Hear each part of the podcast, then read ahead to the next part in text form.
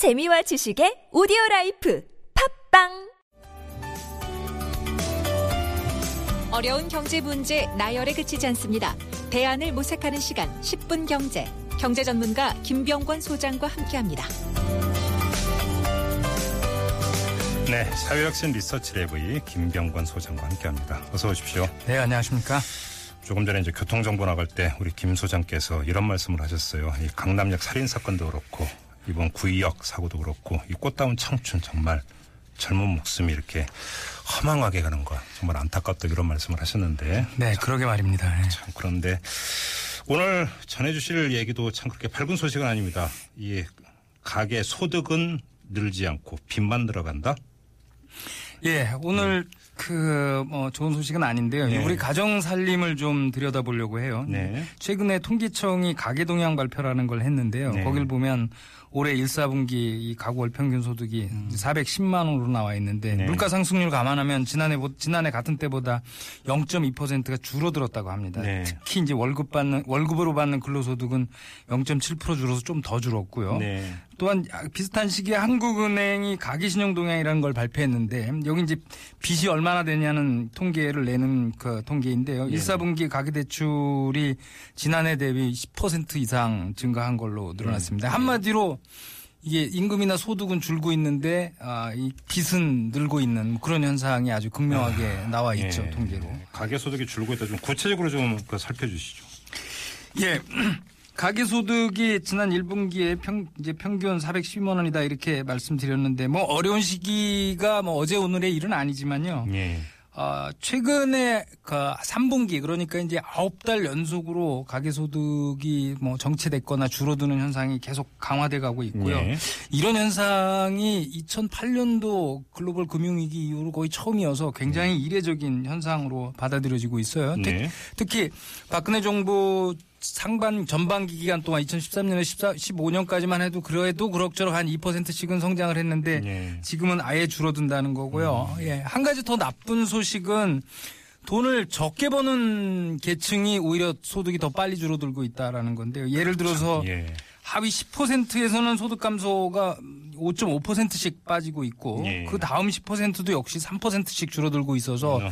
예, 이 소득이 적은 분들이 더 어려운 나날을 보내고 있다고 보여집니다. 우리가 흔히 하는 양극화라고 하는 것들이 어떤 식으로 진행이 되는지 뭐 여실히 보여주는. 그렇습니다. 예. 그런데 이 말씀을 듣다 보니까 이달 초였나요? 임시 공휴일 지정해서 내수 진작한다 이러지 않았습니까? 그렇습니다. 예. 아 근데 내수를 진작한다는 것은 가게에서 지출이 많아진다라는 뜻으로 연결이 되는데 소득이 이렇게 줄는데 어떻게 그러면 내수가 진작될 수 있을까? 아주 단순한 의문인데 가계 지출도 좀 같이 좀 짚어주시죠. 맞습니다. 예, 당연히 이제 수입을 수입이 줄었으니까 수입을 다 쓴다고 해도 지출이 줄어들 수밖에 없지 않습니까? 그렇죠, 그렇죠. 근데 상태가 조금 더 나쁜 거는 이 가계 아까 제가 수입은 약 0.2% 줄었다 이렇게 말씀드렸는데 가계 지출은 그거보다 더 빠져서 0.4%씩 줄었습니다. 다시 아, 말씀을 예, 드리면 예. 돈 버는 그 수- 감소 속도보다 오히려 쓰는 속도가 더 빠르 그이 빨리 줄어들고 있다 이렇게 말씀드릴 예, 수가 예, 있는데요. 예, 예. 이 경제학에서 평균 소비 성향이라는 게 있습니다. 이 음. 가처분 소득 가운데 소비 지출에 쓰는 돈이 얼마냐 이런 건데 네. 5년 전에는 이게 78% 그러니까 100원 벌면 78원 썼다는 얘기인데 예. 지금은 그게 72%로 떨어져 있습니다. 예. 예, 그러다 보니까 이제 우리가 내수 내수 하지 않습니까? 예. 내수라고 하면 가게가 쓰는 돈하고 기업이 투자하는 돈하고 이제 정부 지출을 합친 건데 그 음. 중에 가게가 비중도 크고 제일 중요하다고 볼 수가 있는데요. 네. 이런 식으로 소득이 감소하고 소득 감소 속도보다 더 빨리 돈 쓰는 속도가 감소하면 아, 내수가 살아날 리가 이제 없는 상황이 그렇죠. 반복되는 그러니까 국면이 오고 있는 거죠. 그렇죠. 국민들이 돈을 안 쓰면 내수가 살아나지 못하고 그렇습니다. 그러면 경제가 예. 악순환일 거예요. 이건. 너무나 단순한 것 아니겠습니까? 대책이 뭐가 있을 수가 있을까요?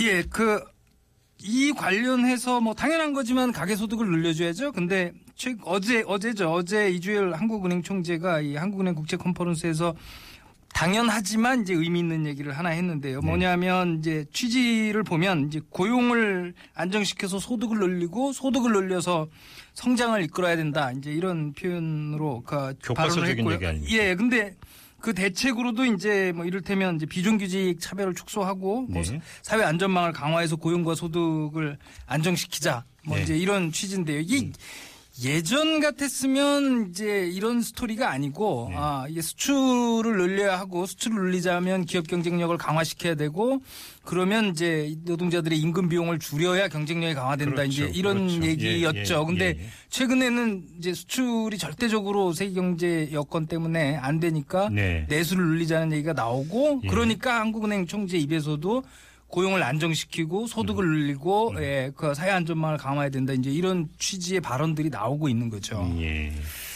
알겠습니다. 뭐 지금까지 이제 가계 소득 얘기를 좀 주로 해봤는데 네. 가계 부채는 어떻습니까? 예, 이제 뭐 당연한 얘기지만 버는 게 적으면 이제 빚이라도 없어야 하는 게 이제 아 이제 일반적으로 살림살이 하시는 분들의 마음일 드실 텐데요. 예.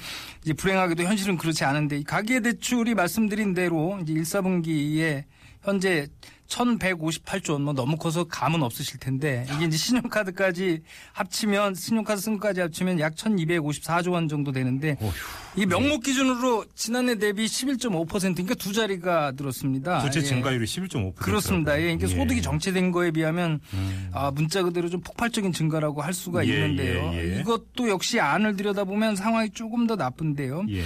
이제 그나마 예, 이자가 낮은 이제 예금은행에서 많이 빌렸으면 괜찮은데 예금은행 경우에는 증가율이 7.9%로 상대적으로 낮은데 네. 상호저축은행 증가율이 32.8%로 나왔어요. 다시 말씀드리면 음. 이자가 높은 쪽에서 돈을 많이 빌렸다 이제 이런 얘기가 이게 되죠. 저 앞서서 이제 소득 하위 계층일수록 소득 그 감소율이 더 높다고 말씀하셨잖아요. 네, 네. 그거 연결이 된다고 그렇습니다. 이게 우리가 보통 알다시피 그 은행권에서 대출을 받으려면 신용도가 상대적으로 높아야죠. 그렇죠. 네. 높아야 되, 되는데 이 제2금융권 쪽에서 대출이 많이 일어났다는 것은 상대적으로 저신용이나 저소득 계층들이 지금 돈을 많이 빌리고 있다는 것으로 받아들여져서 예, 예. 좋지 않은 신호로 보입니다.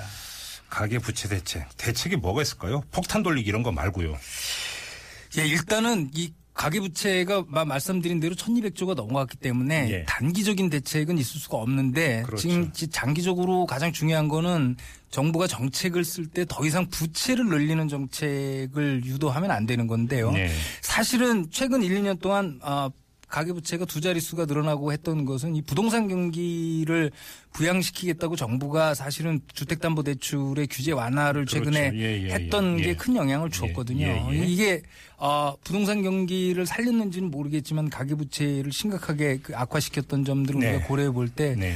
부채를 늘려서 경기를 살리는 것보다 조금 더 오래 가더라도 장기적인 관점에서 보더라도 아까 제가 이주열 총재 그 언급대로 이 소득을 늘려줄 수 있는 방안으로 자꾸 노력을 했으면 좋겠고 뭐 그렇지 않아도 최근에 이제 도사정에서 최저임금 협상에 들어가는 걸로 알고 있는데 이제 이런 부분에서 좀 전향적인 정책들이 나와줬으면 합니다. 그러게요. 이 최저임금 인상이 정말 절실하다. 뭐 이런 이야기가 참 많이 나왔는데 올해 최저임금 인상률도 보니까 그렇게 흡족한 수준은 아니었어요. 네, 그렇습니다. 알겠습니다. 자, 오늘 먹고 사는 문제 한번 데이터로 한번 살펴봤습니다. 지금까지 김병권 사회혁신 리서치랩 소장과 함께했습니다. 고맙습니다. 예, 감사합니다.